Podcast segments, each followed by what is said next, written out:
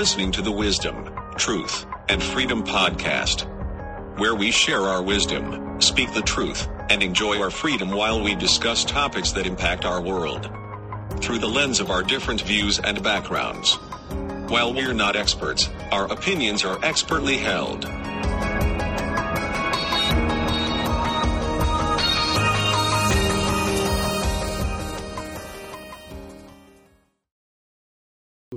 Not a drop of dairy in that bottle. No, but it was me he for you who. That was the slogan. You're laughing, right, Tom? I don't remember that one. Yeah, Frank. Yogi used to say it. Frank. Oh, I remember Yogi. I don't remember. Frank, that's me he was the thing. Me he for you. Yeah, Yogi Berra. Yogi Berra. Was me he for you years who. He was the thing for you. Feels like deja vu all over again. Old, remember all those Yogi things? When you come to a fork in the road, take it. Nobody goes there anymore. It's I think crowded. Probably half of the stuff attributed to him he didn't say. But well, I have the book. It always sounds I have good. His book. It's I didn't say everything I said or something like that. Yeah. Not my favorite. Nobody goes there anymore. It's too crowded. Yeah, that's a good one. What's the one about used luggage? I don't know that one. What's the one about luggage? What's the one about nobody goes there? Nobody goes there anymore. It's too crowded. But you know what? As crazy as it sounds, it's true. It's true. Wow. You know, won the debate last night? Who won it? I guess that's subjective. No, all Marianne Williams, the psychic. She won the debate. Well, she predicted she won, or people actually said it. Ridiculous. Oh, I know the dark forces. So she actually said she won. She was voted. No. They all the polls showed her as winning, dominating it. You got to be kidding. No. Blowing. Buttigieg is on the way out now, thank God. You think he's on the way out? I really do. I think. You watch the whole thing? Oh, I don't think so. I think Buttigieg is.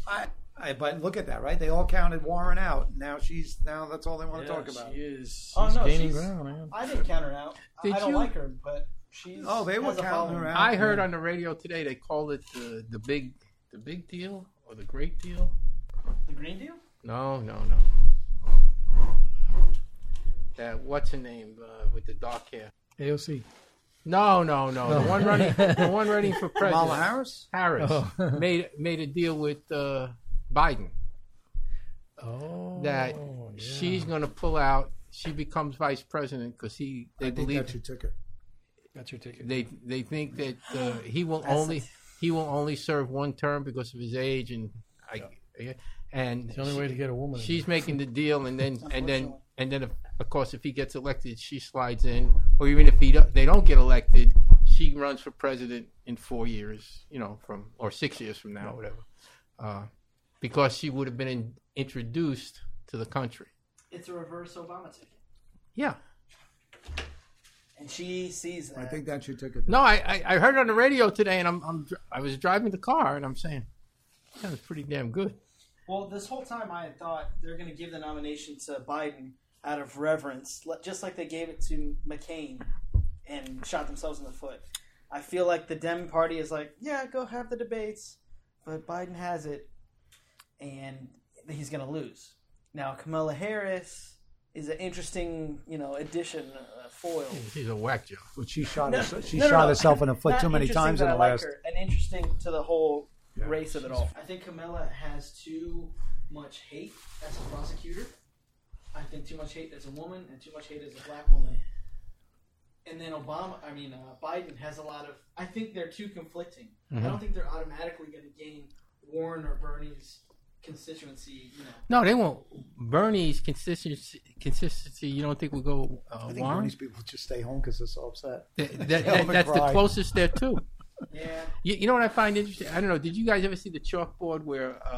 Glenn Beck did the thing with Biden's children, how they got jobs and how much money. Oh, I know. I didn't see Beck's chalkboard, but I know. And then his chalkboard on what's her name?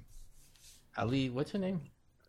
Oh, she has two names. It depends which husband you think she's married to. She's an Arabic woman who got married in front of a clergy. Oh, her husband is an Arabic? Her second marriage was, he was Arabic too, but they can't figure out why she was married in front of a clergy. and she never officially got a divorce from the first one. Oh, that's Ilhan Omar. Yeah, but why would she get married in front of clergy? Well, the first one, or that one, they say it's her brother. They say, and yeah. They say that it's so that he could come here. That's so, and so in front of a clergy doesn't mean anything to. No, that was her. The second marriage was in front of the clergy. The gentleman who she filed the taxes with while she was going to school. I thought it was the first one. No, I think it was the second one. Pardon? There is a sandwich for you. Oh, you feel bad now? No. It was intended. Anyway, what I define it, none of that gets traction. She can just, get away with it. And Biden's, but you would think someone would jump on her who wants to kick her out or kick him out. Biden's kids, let's put it this way. If you hired your son to be, and I'm not knocking your talents, but to be an oil rig construction engineer, and he's never done it before, and he gets $1 billion contract, you don't think that's a problem? No, 100%. I'm not saying there should be some nepotism. I take care of my child too, but that's a little bit going, that's what I'm saying. Why doesn't someone who's even another Democrat say, listen, could you explain to me? Because they want to kick him. I know. They want to get him out. You had to see what they did to Delaney when he brought up, basically he wanted to say, you people are a bunch of morons. These ideas are never going to get us elected. And the moderator shut him down. Yeah. Some of the questions in the moderator, he was so anti-Trump. They Lemon, as a moderator. And you heard about Jeff Zucker is a major contributor to Kamala Harris. Yep. Who? Jeff Zucker, the CNN. That's the moderator? No, the CNN chief. Well, they don't care about staying above board. It only matters when the opposition. You guys. Collusion, conflict of interest, and they bring it up. And what's funny? Which is why I call the media the enemy of the people, because of that. Think about any politician who probably wanted to do the right thing by the person. I guess the closest one would be the guy with the Corvair. What's his name? He killed the Corvair. He ran for president one time. He killed the what? Corvair. Not the Corvette, the Corvair, the rear engine Chevy. Nader. Oh, Ralph Nader. Oh, yeah. Nader was probably, and I don't know that much about it, but he was probably the closest to wanting to do, in his belief, the right thing. The right thing. Not a politician. Mm-hmm. Nowhere. It's sort of like saying, I want to be a boxer, but I don't really know the rules, and you get the crap kicked out of you. Yeah. And that's if you want to do the right thing, you cannot get elected. So here's my take. I believe that Rico's take number 3. Bernie and Warren have indeed made an alliance, and if there is a ticket, that might be a ticket right there. Both of them. She is a vice president because of the following. Ooh, I'd love that. Obama is dying to support Harris. They have a connection. They go back, and there's a connection there. And the whole Obama team, the former Obama team, is solidly behind Harris. And so they can't come out and support Biden or Bernie or Warren, and they want to see where that shakes out. Because if that it doesn't go anywhere, and Harris is not doing anything, Michelle Obama. It's going to be at the last minute. I don't think she'll do it, but I understand as the wild card. She's not going to run. She's going to be spared from the debating and all that. At the last minute, the Democrats are going to be so distraught, so over the top, out, down and out, and Trump is going to be such a landslide that as a Hail Mary, Obama can step in. This is if Harris does not show, because Obama really wants as a VP. No, as a president. As a president, and maybe take Harris with her. I don't think it'll work. But two things I got to comment on you, and this is not me, but I've seen pictures on the internet of Michelle Obama, how she looks so good. She looks good in this dress. She looks good. When do you see the first lady being commented on how she dresses? Oh, never. Interesting. She's never been on a cover of a magazine. You cannot tell me. I mean, she's not my type of woman. Obama? Michelle Obama? No. Trump, you mean? Trump's wife. Melania. All right? She's never commented. You don't see her being on Glamour magazine. Right, because they hate her. That's right. But what's interesting to me is nobody really brings it up. I mean, it's prejudice right there. Yeah. I mean, she's a pretty... What is your point about Michelle Obama? She's no longer in office, yet they will take a picture of her. She's a god. That's what I'm trying to. I'm trying to point it out, Rico. She's a god, even though I know you pray to a different god. She is a god. I don't get that one. And the other thing I find interesting, not one Democrat brings up the Obama administration. The God Obama is not even talked about. 8 years in office. And no one says, hey, you did this right. The same people that took it away from Bernie and all that are still the operatives. Yep. And they are still the ones that hold the money. I'm telling you. And they are still the ones that can say yay or nay to Bernie or Warren. And so Obama can't come out and support anybody because he's waiting and seeing. He's waiting and seeing what's going to happen. And if he sees that the whole party's going to go down the hill, Michelle Obama will step in there, but not suffer through the debate and the scrutiny and all that. Didn't he endorse Hillary way earlier in that cycle? No, not wait earlier. He didn't. Well, he endorsed her, but he didn't throw his full throttle support. I know, but I'm saying he should have, by track record, endorsed Biden already. But I agree with you that he's holding it and waiting because he doesn't want to endorse Biden. I think what you're saying is interesting. I have a feeling with her it'd be a spike and then dive because I don't think could be. You mean Michelle Obama? Michelle Obama. I'm not saying she will get elected. I'm not saying, but she polls incredibly hard. Yeah, because the initial spike. So all I'm saying is, out there, like he's saying, the reason why they're holding it back so she doesn't get bloody. Right. Once you get out there and by yourself, you're going to get bloody. Right. So all I'm saying is, I'm talking about the nomination. She's not going to get. Trump is going to. I don't think she could get the nomination for the Democrats. Are you kidding? No. I think it'd be. I agree with him. I don't think she'll get it because I think it'll. The nomination. The nomination. That's for the Democrats. This for plan. The Democrats. Oh my God! If Michelle Obama shows up there, they will be. Oh, thank you, Jesus. Thank you that we have a great candidate. I agree with you. Look, people definitely like her, but I don't see her getting any kind of real traction, even with the party. All right, so let me put it to you this way. Michelle Obama or any of the 20 candidates, who would you think the Democratic Party, on average, would select? Biden, because they're dumb. No, I agree. I agree with what you're saying. No, I just think it's a real long shot for Davis. I think it's a better shot if Trump gets in that she comes the next time. Yes, that's a given. As the crusader coming over the hill. Yeah. I think that looks more glamorous. That's a given. That's where I'm afraid. I think she'd rather save all the energy and budget for that. Pence is not Trump. No, yeah, he's not Trump. You know how Pence wins? If he says, okay, Trump Jr., come with me. And you're my VP, and then maybe I don't know. But the thing that again, you don't know what the next 6 years will bring. Pence, we don't have to worry about the next 12. So. Pence will take Ivanka. Pence will do not Trump Jr. Pence will do well if Trump at the end does well because Reagan has his ups and downs. No, you know, they'll eat him alive. If he has to if the Trump economy stays, then he's got a chance. But the Trump economy is on its. It's on a difficult position right now. Here's what I'm hoping, that 8 years of being on the Trump, Pence will develop a thick skin. And because Pence, it would be like someone like me, that I'm not going to be a brute or I'm not going to offend people and all that. And you cannot, in politics, you got to be like Trump. I agree with that. A Republican needs to be like Trump. Well, to get just cut through like what he just did, which ought to be a topic. What he just did, talk about Baltimore. I don't know who else is here. Finally, somebody has the balls to talk about it. Huevos. You know what I hope to happen? Maybe we'll have a McCarthy moment where somebody will step forward and show the insanity. And the people will step back and look at it. But people are. But if nobody's going to cover it. That's what happened with the McCarthy. Or when Edward R. Murrow got out there, they started to cover it because a guy with some huevos. Mm-hmm.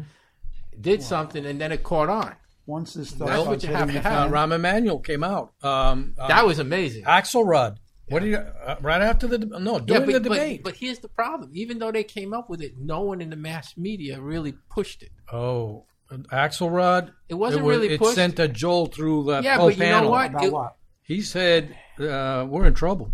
Yeah. This is a crazy thing that they have gone so far to the left that the party is unrecognizable." Yeah, Rahm Emanuel basically saying Trump was right what he said with the rats and everything.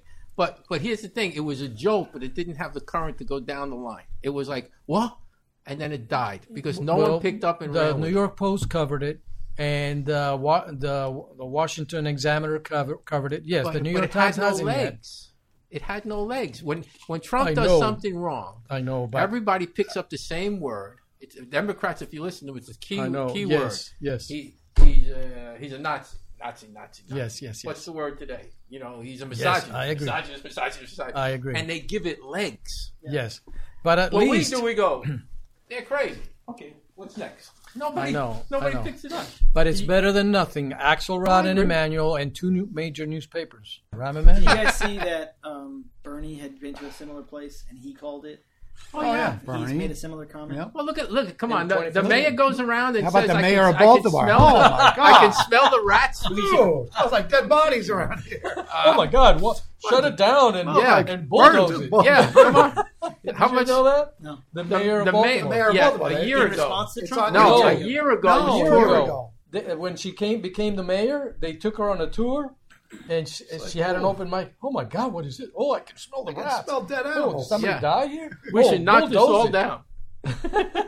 There's a video of her saying that. YouTube's full of in neighbors, all the blacks just taking, come on, I'll show you what he's done for us the last 20 years. But so I have seen a small portion of people in the area are like, no, it is infested. We need help cleaning it up. I don't like Trump, but if he acknowledges, we need to help clean it up. Someone said, I don't care that he said rat infested because it's true. We need to acknowledge that.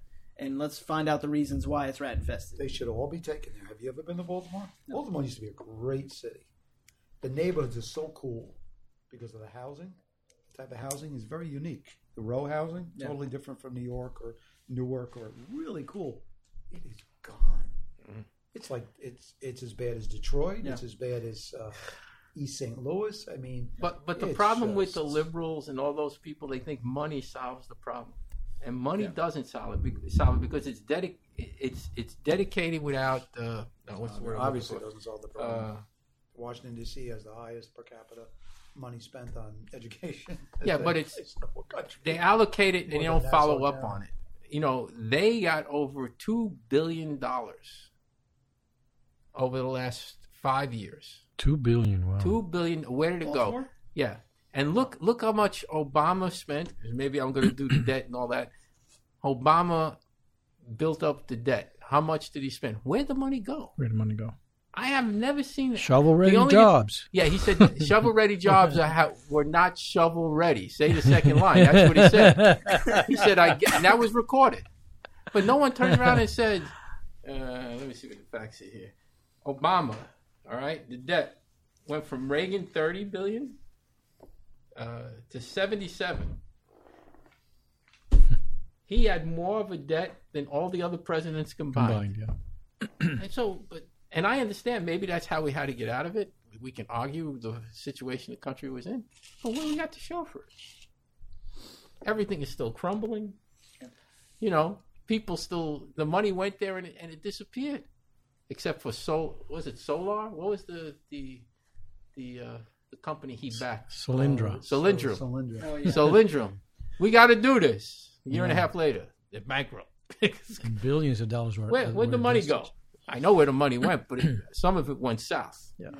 You know, the deal wasn't all legit. You know, it's amazing. So anything that my trip to Hawaii last October, Hawaii is as liberal a state as there is. I mean, it's worse. Hawaii's a paradise. I went to Hawaii. I hadn't been there since 89, 90. Mm-hmm. And I hate to say it, but it's turning into a sewer. I believe it. It's people, and you can just see it. The infrastructure's falling down in Honolulu. Mm-hmm. More homeless in Hawaii per capita than anywhere, including San Francisco. People actually, homeless in other parts of the country, actually sell their blood and stuff to buy a plane ticket and go to Hawaii and then be homeless there. I believe it. But you're here. Listen, if you're going to be homeless, why not be in Hawaii? But, you know, the question is, why is that all happening? You know, you get back to the mental health issue that there's too many people who have been released from all the programs. All I know is we were fortunate enough to live through Giuliani. Well, we were fortunate enough to live in the 70s in New York, which we all remember what it was like. How am I doing? Mayor Koch. How am I doing? I love Ed Koch. And then, he wasn't that good a mayor. He just knew how to play the game and press the flesh. And then you had, what's his name? Dinkins. You know, But Giuliani definitely cleaned it up. But he could have been the governor. Now? He could have been beaten Cuomo had it not been for the infamous comment he made. Oh, upstate New York is so sterile. Yeah, it wasn't just that. Cuomo also was did some bad stuff. I mean, that's a whole history in of itself. But he beat Koch. But do you remember East New York and Brownsville and Bed-Stuy? Who would have ever thought Bed-Stuy was you didn't say ghetto. You said, oh, it's like Bed-Stuy. No matter where you were in before South Central L.A., before that term existed, it was Bed-Stuy. Now, try to touch a house in Bed-Stuy. Try to touch a house in Bushwick. Hey, try to touch a house in Weehawken or Hoboken. Yeah, exactly. Yeah, the old joke used to be anything outside of New York is Hoboken. Yes. Hoboken was a joke. Bushwick now is... Bushwick burned down the night of the blackout in 77, 78. The blackout. Bushwick practically burned down. Now you can't touch it. You know how you know? You can't touch an apartment in Bushwick. You know how you know how bad it got? You're talking about Giuliani. You saw the film of the cops getting the water dumped on them, right? And they didn't do anything. Probably because, I'm assuming because they were told. I have to assume that. Because I can't believe they had that control because thank God I'm not a cop because I would have been put away. I would have turned on those people like you wouldn't believe. But in Giuliani's time, those cops would have turned around. They would have put the cuffs on them. They would have been up against the car. Yep. And the word would have gone out, you cannot do this. Right. Now the word is... They were told. Yeah, but now the word is, no big deal. You saw people laughing. Well, what was the Freddie Gray thing? The famous quote from the Freddie Gray is, what did the mayor say? Give them the space. Yeah, give them space. And those that want to destroy will have their space. We'll give them space to do that too. I saw the video yesterday again. How's that working out for you? I mean, Baltimore used to be cool. I was in Philly 2 years ago, and I used to know Philly pretty well. Gone. And all those cops were exonerated, right? They were the first three were, and then they gave up. Then they dropped the charges on the other three. But what? 4 out of the 6 were not white. Huh. That's a whole nother... These cities, these great, great cities are gone. Boston somehow was held on. Because of the Italians. So let me ask, so when Trump made the comment about Baltimore, if you look at everything from the prism of racism, I think you're going to find racism in everything. So in my case, I'm thinking when he made the comment and he said, nobody wants to live there, so people are taking offense to the fact that those people that are living there are infested. Like he said, nobody wants to live in an infested area. So they are taking offense to those that are already living there. And so I thought to myself, you have to really go and stretch that comment to fit the narrative of racism. Because if you hear the whole thing that he said, he was making a comment about goes back to the 2016 stump where he was saying to the blacks, what do you have to lose? Try me. And then those that did, and now the lowest unemployment in the history of the United States for blacks and Hispanics. That's what he's saying.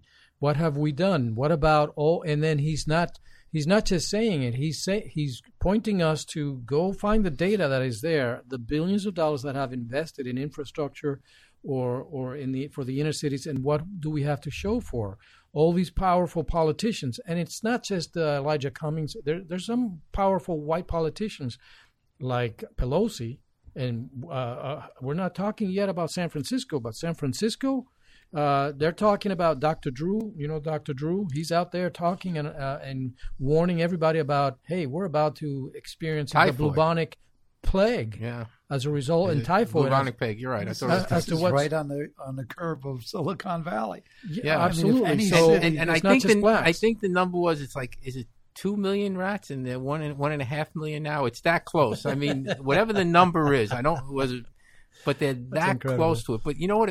It comes down to, I think that like I said, it depends whether the glass is half empty and half full. The ones that hate Trump turn around and they look for a word, just like they say rat, and they went back to Nazis and they said how they used the word rat with Jew. Well, just because you use a word, that doesn't mean necessarily you are equating it with that. You know, if you want to, you can paint the brush any color you want. That doesn't mean that's the right color. So there's got to be inherent hate for the person to take whatever that person says and turn it around and not give them the benefit of the doubt, because how could Trump on one hand, and I know that, okay, so I lean conservative, and so it might be easier for anyone to say, oh, yeah, of course you see that side. But if I take a step back and I see that he has indeed done something for the black community, he has. There's no there's no denying it, all right? Why would he then turn around, especially towards election, especially towards the fact that he wants to increase the number of black people that voted for him, which was highest than in history? I forget now the percentage, but he wants to improve upon that, and I think he will, based on the facts. Why would he make a comment? Somebody said the other day, he's an equal opportunity offender. He'll offend anybody that offends him. Yeah, Carly Fiorina. I don't remember. Oh, yes. Right? What did she say? What did he say? Look at that face. Look what he did to Marco Rubio. Marco Rubio is one of his biggest. I took offense to that, not being a tall gentleman. Look what he did. I want to know. He's a Randy Newman short people supporter. Yeah. You know, I mean, to Lindsey Graham. Yeah. Lindsey Graham, anybody.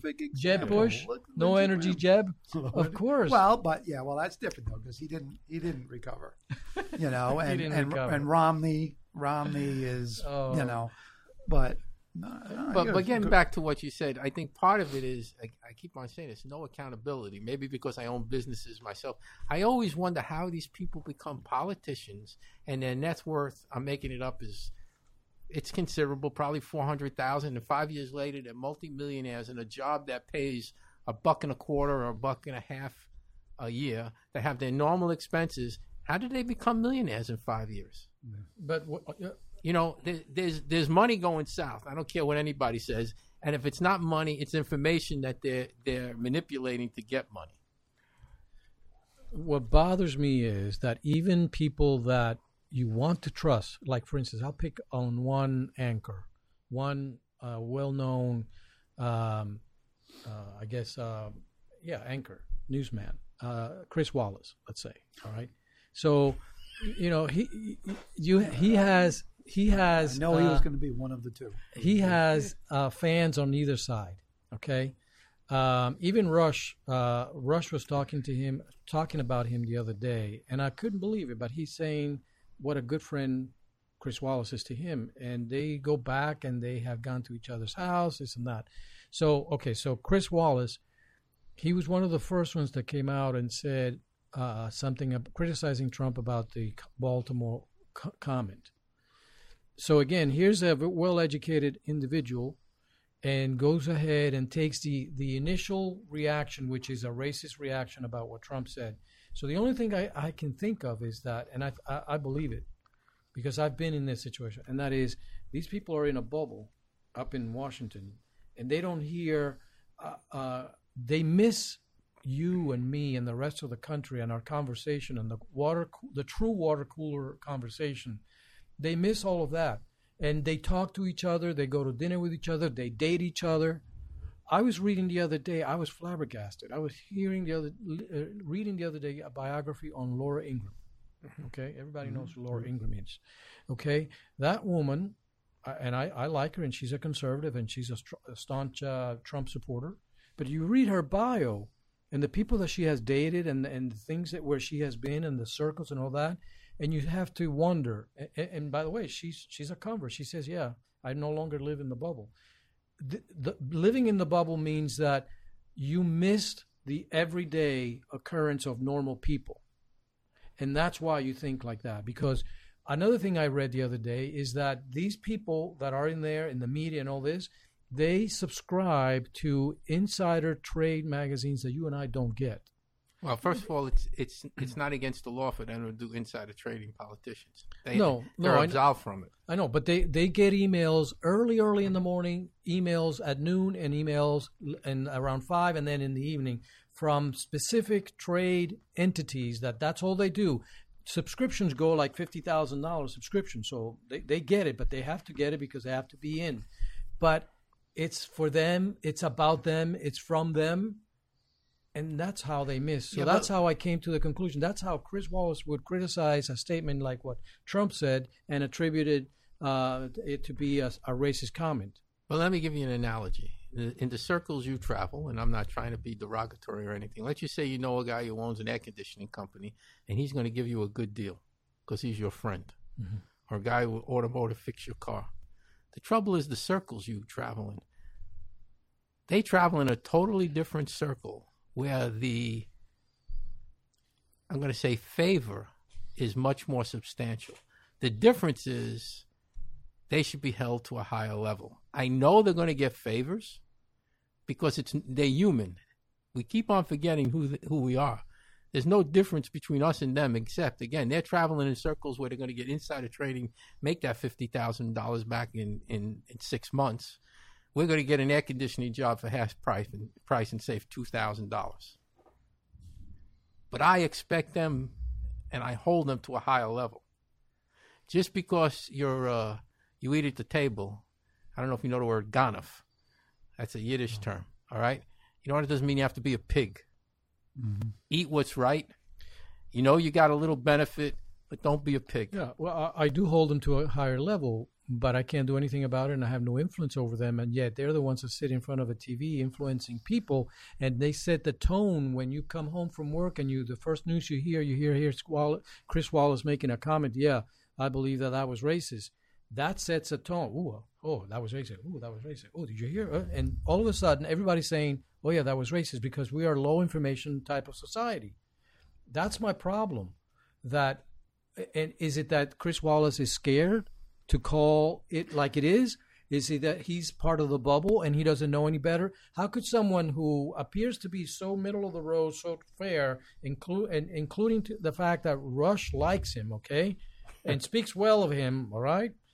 And so how does Chris Wallace go off and say, that was a racist comment? Yeah, but you and I don't think it was. Yeah, but let me say something. I don't know Chris Wallace. I don't follow him. But he could be wrong on accounts, too. You're actually holding him to the standard that he has to be right 100% of the time. Let's just say this is one of the times where he actually believes it for whatever reason. He may agree with you or me as a conservative 80% of the time. Yeah, well, but 20% of the time he may go south. I'm just making the point that that's how the snowball effect of news and opinion and what you ought to think about gets shaped. Because, I mean, you cannot deny the fact that, like it or not, Fox is watched. It's the most watched. Yeah, but here's how it gets shaped. And I gave you the article 2 weeks ago. A lot of people are taking key positions in the internet companies that used to work for Obama, that used to work for Hillary Clinton, that used to work for Pelosi, and they're coming behind the scenes. Mm-hmm. They are controlling and pulling the string. I forget the article I gave you. And that's when I said it was like lobbyists on steroids. Yeah. Because they're not just mere lobbyists now. Now they're controlling. They have their short-term gig in government, and then they go out and they decide policy. And they're biased, and they're controlling what you said. And the prime example that they used in the article, when Pelosi was caught shaking that one time, and it was on the internet, right. Within 2 hours it was taken down. It was gone. Why? Yeah. Because the person in charge of, I think it was Facebook, I may be wrong on which organization, used to work for her. Right. And he's in charge of it, and a call was probably made, and with 2 hours it was gone.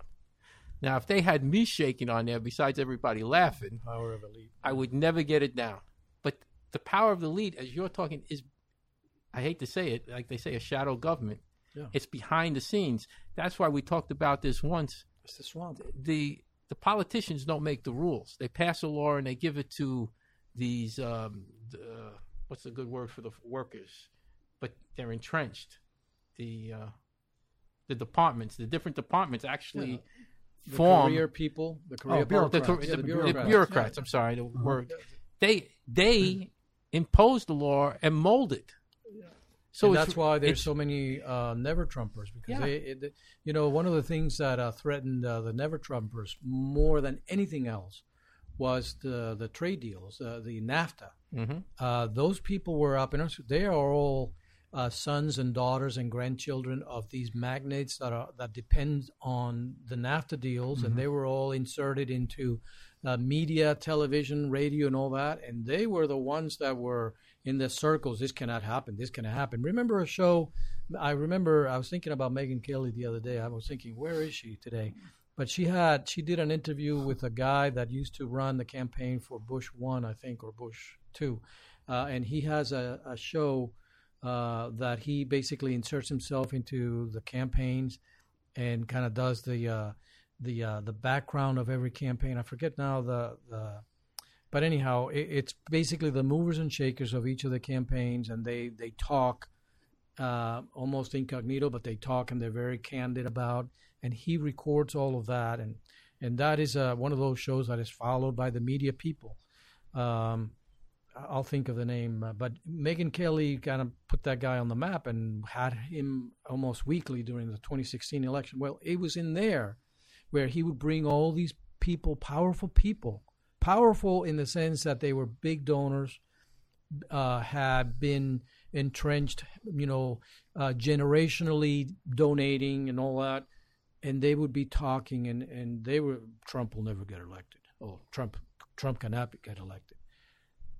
It was true. It gave, in my mind, it gave credence to the shadow government, the never Trumpers, the swamp, the elite, all of that. Well, think of what you said.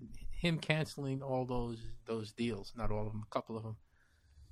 Get back to money. How many people invested based on inside information that they thought this was going to continue? They were in certain companies or related fields, and once he canceled it, how much money was lost? Right.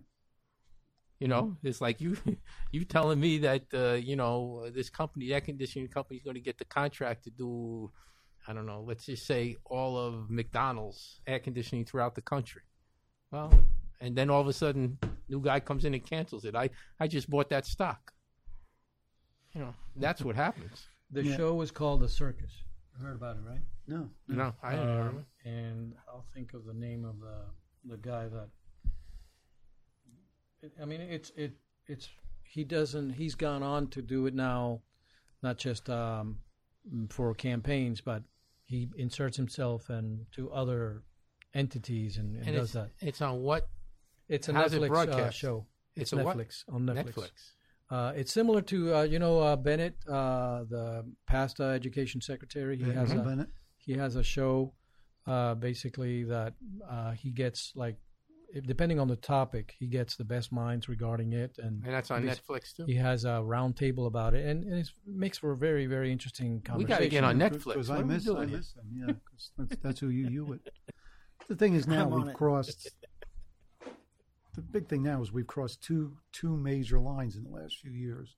I mean, the whole power insider bureaucracy thing, that's been going on for 50 years and getting worse and worse. But now we have two other things going on. You got one... The press's active involvement in actively interceding itself on behalf of one side or the other. And they can talk, they can say it's not happening all they want. And last night, it was rather subtle, but you picked up on it, and I picked up on it last night when the one Democrat in the debate went against the everyone else when it came to healthcare. Prevailing wind, right? Yep. He went against the talking points and said basically, you people have to moderate yourselves because you're never going to get this through. I could see another candidate shutting them down and yelling them down. That's not what happened. Who shut them down? Him down? CNN. Yes.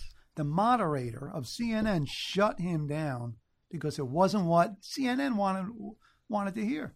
Instead of CNN sitting there and doing its job of bringing out alternative viewpoints and letting them hash it out, CNN interceded on behalf of all the other candidates to shut former Congressman Delaney down because he was going off to make everybody else look bad. And how did he make them look bad? Is because he started to speak logically. Yeah, I didn't catch that, but I shut him down. Well, I didn't watch the whole thing, but I caught some of the questions today, and the questions were biased from day one. They were, yeah. I mean, it was like there were leading questions. Yeah, there's no neutrality when it comes to the questions. Listen, they can hate Trump all they want, but the question should be neutral, or at least in the sense of not. Painting him as a Nazi or racial. They should say something like, given the president's current statements, how do you feel? They don't have to insert the words because it could be reversed. Well, so you have that, which is the biggest obstacle. And then, of course, you have the other thing that they deny, which is the deep state. And I have great hope in the next 8 or 10, 12 months that is going to come. That issue is going to come to a head with a fury. We'll see what Barr does. Well, I think I don't know Barr, but I think people like Trump's attorney has his own show, Jay Sekulow, and those mm-hmm. people. I think they're definitely looking at the watch and deciding what their timing is going to be on this information coming out as it relates to the 2020 election. And I don't blame them, because these bombshells are going to hit so hard. But I don't think they're in any rush at the particular moment. But just the fact that we're dealing with a deep state McCarthy type issue on the one hand, and then have a press that's it's always been slanted, but that is now is I mean, they might as well just sit on that side. It's openly slanted. It's just, and it's little subtle things that we're kind of getting used to. But that moment last night, which probably so many people missed it, that was incredibly powerful. What do you make of Chris Wray, the FBI director? I never liked him when I don't know where he came from, how he got put in there. But what do you make of him? Did you know that he's been stonewalling everything that Attorney General Barr has been asking, all the papers, everything? Oh, there's no question. I didn't know that. I mean, that's under the radar. Sekulow mentioned the tens of thousands of hours that are going into just freedom of information requests, because they make a request. They're ignored. Then they go to court. No, they have to and sue. They're forced to supply the information. They supply a tenth of it, so they go to court again. And they get another tenth, and they go to court again. So they're pulling it out, and this is what's delaying. But they're starting to get people. Apparently, I think what we're going to see is Christopher Wray was supposed to be put in there as an antidote to what Comey had done. And now reports are coming out. Hannity has supposedly today some big revelation about this. It turns out that Christopher Wray has been basically protecting the homies of Comey. Yeah, and paper stuff that he's being asked. And so they their latest response to the last Freedom of Information a lawsuit. Mm-hmm. Their response was, this is Christopher Wray's response was, the FBI has the right to a certain level of privacy. Well, last I heard, the FBI... That sounds like Cuomo. But Trump doesn't. Check and see if there's dresses in the closet. That sounds like Cuomo. Dresses in the closet. Another example is where in mainstream media is the dismissal of the DNC lawsuit.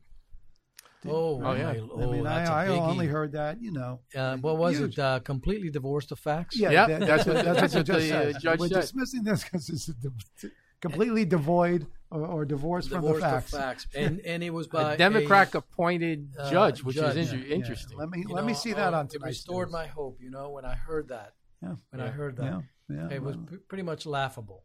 Yeah. Laughable. I mean, I think you're slowly going to see converts. I mean, every time you see someone like a Dershowitz, last week I don't remember it. Not only did we have Dershowitz, we've had him making sensible arguments now for a couple of years, and he's been banished. Yeah, he's been banished. But also, forgive me, as an attorney, his colleague at Harvard, shame on me, Jonathan Turley, Tribe? Not Tribe. Oh, yeah. Oh, a liberal, yeah, Professor Tribe. Is it Tribe? Tribe. Yeah, I mean, yes. He's the number one. When you go to law school, it's everything's him. And now he's starting to speak out. Yes, he is. As far as the whole racist thing, I love the fact that they're playing it. I think with Chris Wallace and with everything else, I honestly believe that what's happening is anytime something comes up regarding the black population, the African-American population in this country, they are going to vehemently attack it from a racist standpoint, because I honestly feel that they believe that Trump has the ability in the next 6 years to turn the tide on where African Americans support starts to go in this country. Well, he did. I mean, and didn't he? Yeah, but he only turned the ship slightly. And, but it's. But what other president before him had gotten any significant? I'm not negating that. Yeah. You know, it's. No, you get your foot. So I think he's going to get a lot more. He has his foot in the door. You know, little Candace Owens is slowly but little. The trouble is, it's just like, do you remember when Kennedy was running for office? And I was young then. I was 7 or 6 and whatever, because it was 1960. Yeah. But I remember the church, you know, you got to vote for Kennedy. I'm pushing Kennedy, pushing Kennedy. Wow. I'm talking about in the Bronx. Everything was Kennedy. No difference than the blacks wanting to support the blacks. Oh, yeah, or the Irish supporting the Irish. The difference is, hopefully there's enough people. But the rubber is meeting the road now, and they're saying all these years, more and more, you're hearing blacks saying, you know, what have we gotten?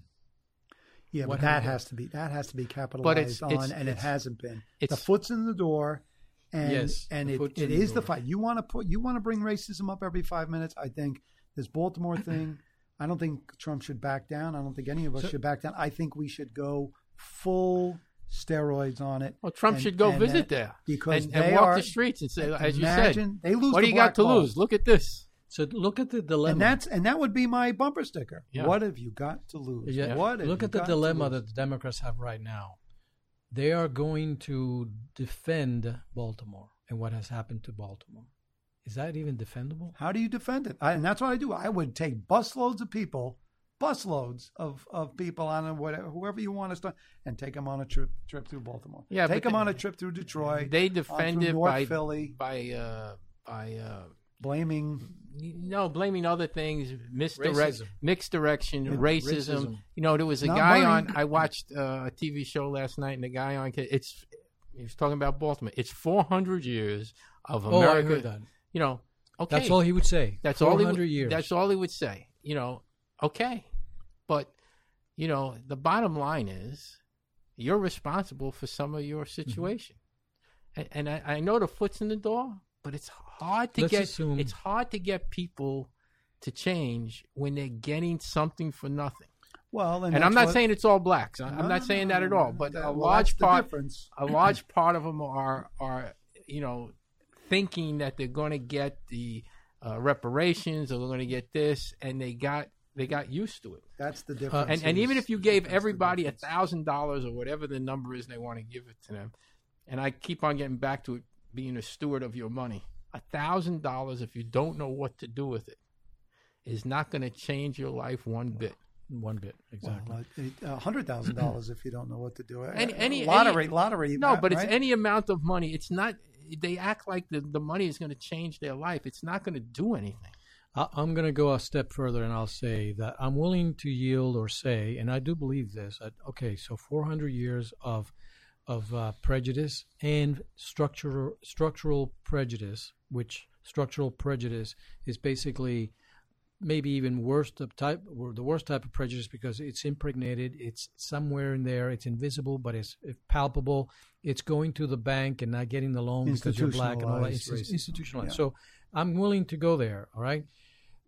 But what I don't understand is generational and 30, 40 years of voting for the same type of people that are promising you, and then once the election is over, nothing is done. That you can do something about. Yeah. But yourself will vote. That's brainwashing because you get a guy like Sharpton who... You know, charlatan. Yeah, go back 20 years. Reverend Al, charlatan. Reverend Al with his sweatsuits going through New York City. I remember was that in the '80s or whatever it was. I didn't know that he was like 400 pounds. I heard. Oh, originally, he only lost. Well, yeah, he was. I don't say he was that big. No, I didn't. He needed a wide berth. I just didn't know that because he's not a tall guy. He's like our height. Oh, he's lost a ton of weight in the last. I know, but he almost looks anorexic now. Pounds. But the question is, here's a guy who trouble with taxes, drugs, Tawana Brawley. I haven't looked into all the stuff this guy was totally wrong about, but they go kiss his ring. Yes, because they believe it's going to bring them the black vote, and it's what we talked about. He only stays in power, him and Jesse to a lesser extent, because they use that Trump card. Yeah. I shouldn't say Trump card with that. Use it. You know, because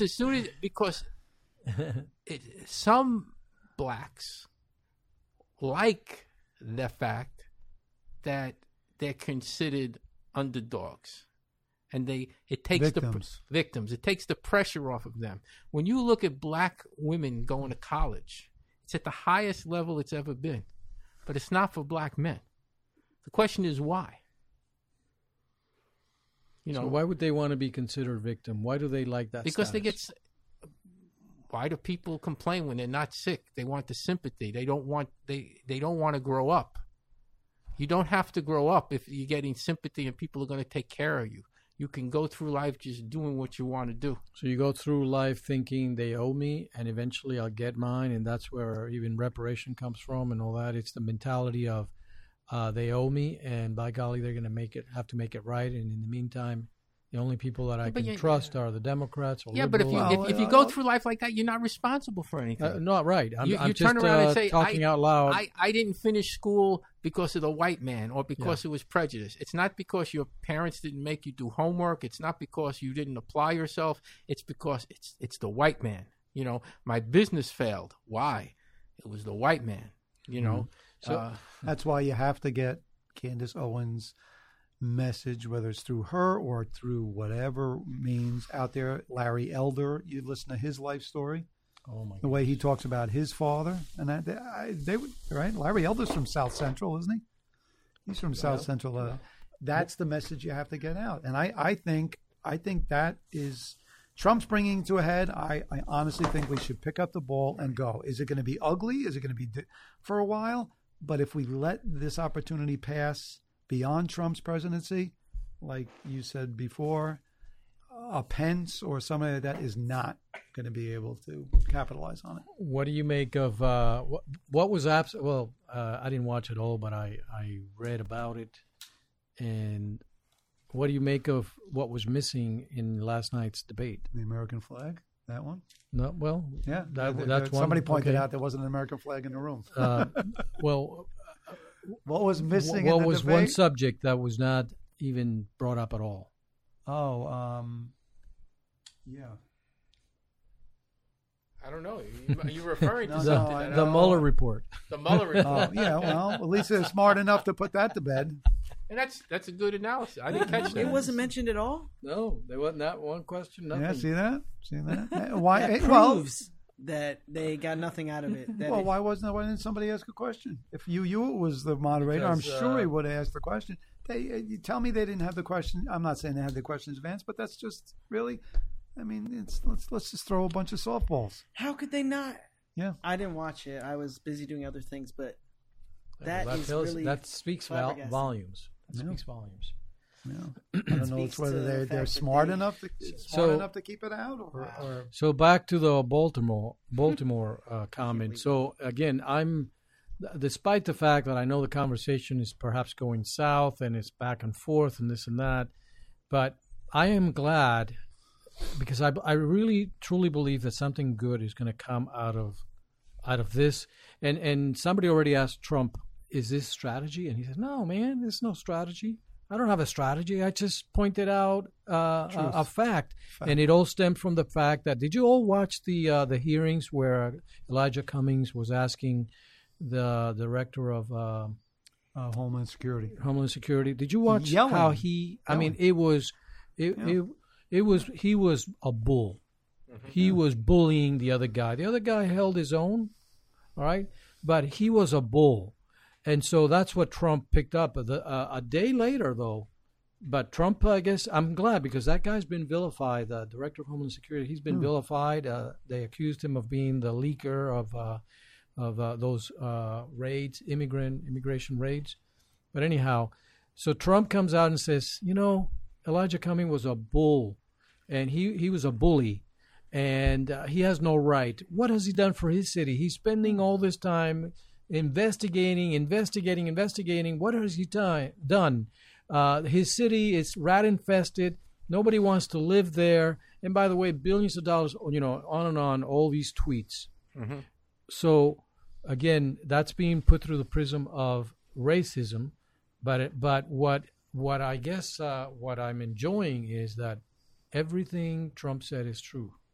Well, that's it. Forget the racism. It's documented on paper, on video. Drive down the street. Drive down the street. And now more and more blacks are being interviewed. More and more news media are going in there and interviewing people. The man on the street, Lawrence Jones, the man on the street is going on, and almost I would say, and this is non-scientific, but from what I have seen, it's perhaps maybe out of 10 people, 6 or 7 are saying, "Are you kidding me? This is a hellhole."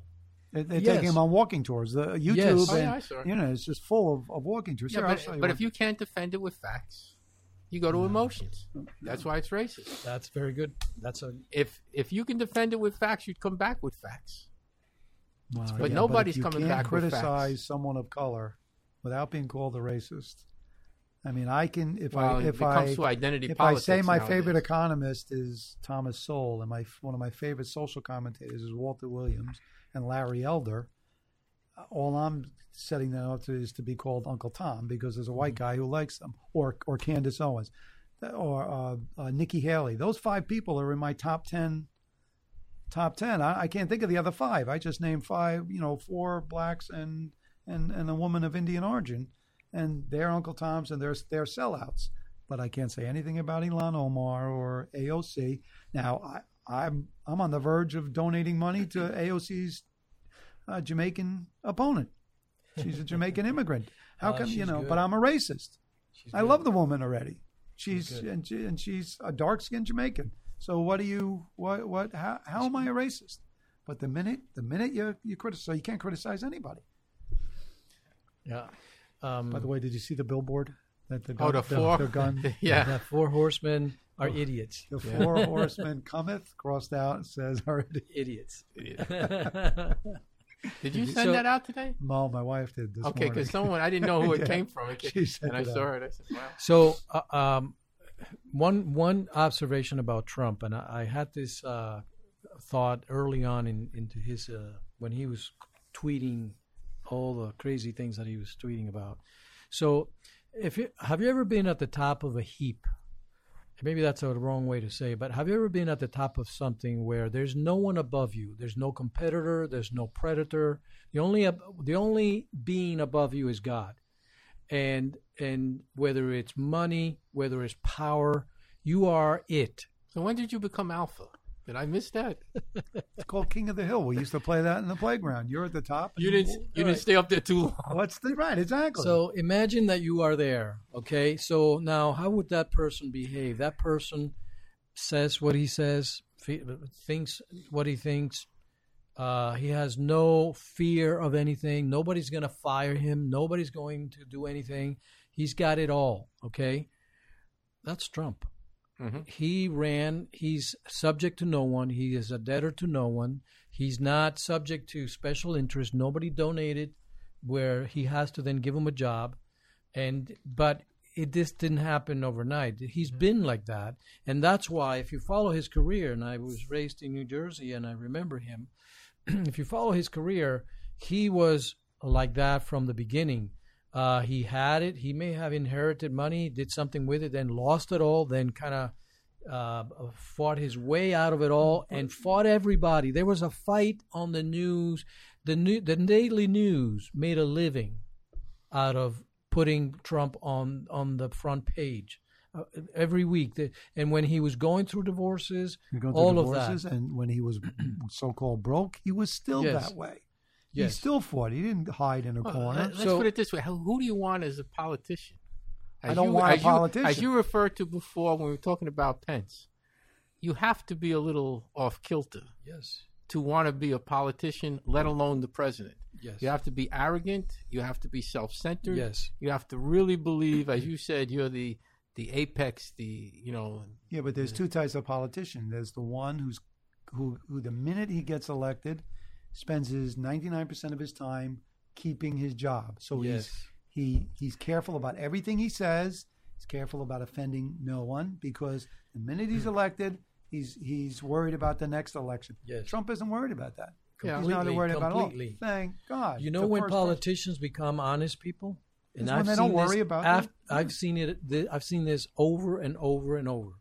when they leave the politics and they go to the news. Joe Scarborough, right. You remember him? He was a very good conservative. Okay, yeah, and now look at him. Then he went on to the news, and all of a sudden he spoke his mind. Another one that really upset me was he was I think he was he may have been Speaker of the House or Majority Leader, Kent or Brent. Oh boy, I'll think about it. But anyhow, as soon as he stepped down, even John Boehner, he all of a sudden he speaks his mind and it says what is in his mind without being what you just said, protecting and being politically correct and all that. What's that? What's that anchor or guy that is covered sometimes for Hannity or Laura Ingraham? He used to be a congressman. He's from Utah. Orrin Hatch. No. Anyway, he's very opinionated, and he says what, but he was never like that when he was. Yeah, but let me ask you: that's not. I'm not defending politicians. That's everybody. Except Trump. Yeah, but we're talking about because they're unique. But everybody, even in your job, will not speak out because that's how you make a living. No, right. And I'm going to refer to this. It's funny you said that because my brother's no Trump, but he's done pretty well. He's one of the most arrogant people I know. And you know why? No, seriously, because he has a lot of money. And I told you the story before. We were blessed that we were doing buildings, and we went to the bank and we were going to get a mortgage, and they didn't want to give him what he wanted. And he turns around to me and he says, "Frank, I'll fund it. This is the rates we're going to get." Turns to the banker and says, "I don't need you." Huh. Why? Because, again, he's not a Trump, but he was in a position where, hey, I don't have to, and I'm going to be arrogant here. To some extent, I'm like that. I'm not as well off as my brother financially, but I'm well enough that I don't have to worry about someone turning around and saying to me, "Frank, I can't believe you said that," because I can turn around and say to him. So you're not inhibited, right? To some extent, I am. My wife puts the muzzle on me all the time. But I wasn't this way years ago when I was had a business and I had to make sure I was loved by a certain amount of people. Now I'm retired, and I don't care who loves me or doesn't love me. Well, I think that's the way he is. I mean, having been in politics and having run for office and done all that, it's not a lot of fun, but I have to. But despite what he's been up against, I think Trump actually is having a lot of fun. Well, I think so. I mean, because he's not worried. He doesn't have to worry. I mean, I'm sure he's concerned. He wants to have his legacy. He wants to prove himself. He wants to be there for his 8 years.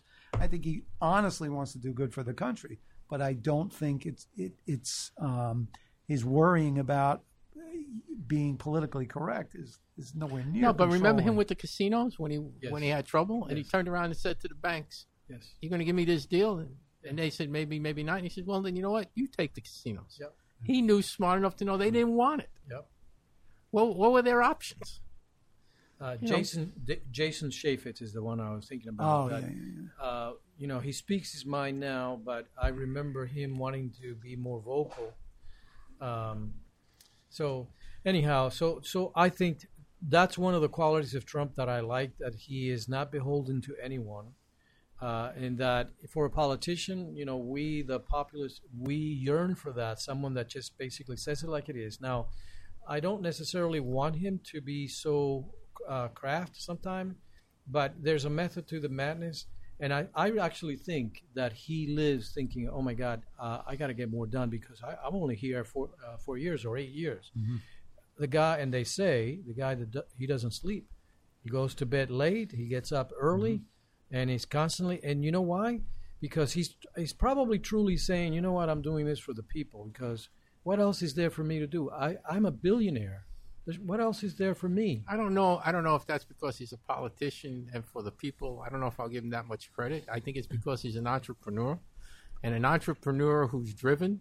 Because I remember when I had my business, I used to get up. But why would you do it if you're an entrepreneur? That's the difference between people who get a check every week and people who sign people's checks. No, there's a big difference. I grew up learning this. Everybody wants to be the guy who signs the check, but they don't want to pay the price. Mm-hmm. Right. So, you have to live and breathe your business. Point in that I think that there's got to be a level of Trump in him saying, "I'm doing this selflessly. He's not taking a salary, which he doesn't need. And he's not making money. His company. I mean, remember the advice he gave his children when he took on the presidency and when they were accusing him of, you know, the emolument clause where they wanted him to divest. Mm-hmm. He said, he turned to his kids. He said it in a speech. He said, "You better take care of my company. Yeah, you better. I better find it at least the same as I'm handing it to you." But he likes the game. It's not the money. The money is only how you keep scoring the game. Well, it's the ultimate thing he could do in this world. There's nothing else beyond the presidency, other than perhaps maybe donating for surgeries of people that are not able to pay and saving people's lives. It's the ultimate, being the president of the most powerful country in the world, and impacting and walking out saying, best unemployment ever, best this, best that. Yeah, he definitely wants that. He definitely wants that. I think legacy. He enjoys. Yeah, because he's in there already. I'm not really sure he even wanted to be the president. I'm being honest. Well, if you follow him, he always said, "I don't know if I'm not happy with the candidates, I might jump in." Yeah, he but he does 3 or 4 elections in a row. He's a PR man. He knows how to play the game. No, but what he was saying is, if the guy that's running is not a strong candidate and may not win, I might jump in. For 4 or maybe even more elections in a row, he said it. Yeah, I'm not sure he wanted to be the president, but I concur that once he's in, he's in. So whatever he does in business, it may not be exactly the way it works out, but he's smart enough to know he's responsible. He made the choice, and he's in there, so I'm going to do the best I can. I just think more people have to, with that in mind, and knowing that we're not going to get another one after him. I think forget the never Trumpers. I think we simply have to we have to capitalize on it. We have to capitalize on it. I think this whole racism argument. I think we have to really, really go to the mattresses on it and take advantage of it, because once he's gone, we're not going to have somebody who's going to, You don't know, Candace Owens. I mean, Obama changed this country, as he said, fundamentally. And so we were at the brink of being unrecognized. So now we've kind of stemmed the tide somewhat. But believe me, we're one election away from this country going full. Look, again, socialism. Did you ever think that socialism would gain so much? Yeah. And the people that are voting, they think socialism is a good thing. They don't know what it is. They don't know what it is. Well, and we're to blame for that. But I gave you this quote once before. Franklin's leaving the Constitutional Convention, and the woman says, "Dr. Franklin, what have you given us?" And he said, "A republic, if you can keep it." That's the key thing. If you don't educate the people, they won't keep it. Yep.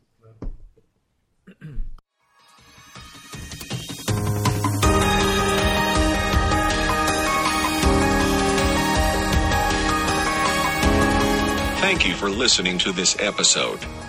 If you have any questions or suggestions for future discussions, you can reach out to us on Twitter at the WTF Podcast or email us at wisdomtruthandfreedom@gmail.com. Like always, stay wise, speak the truth, and search for freedom.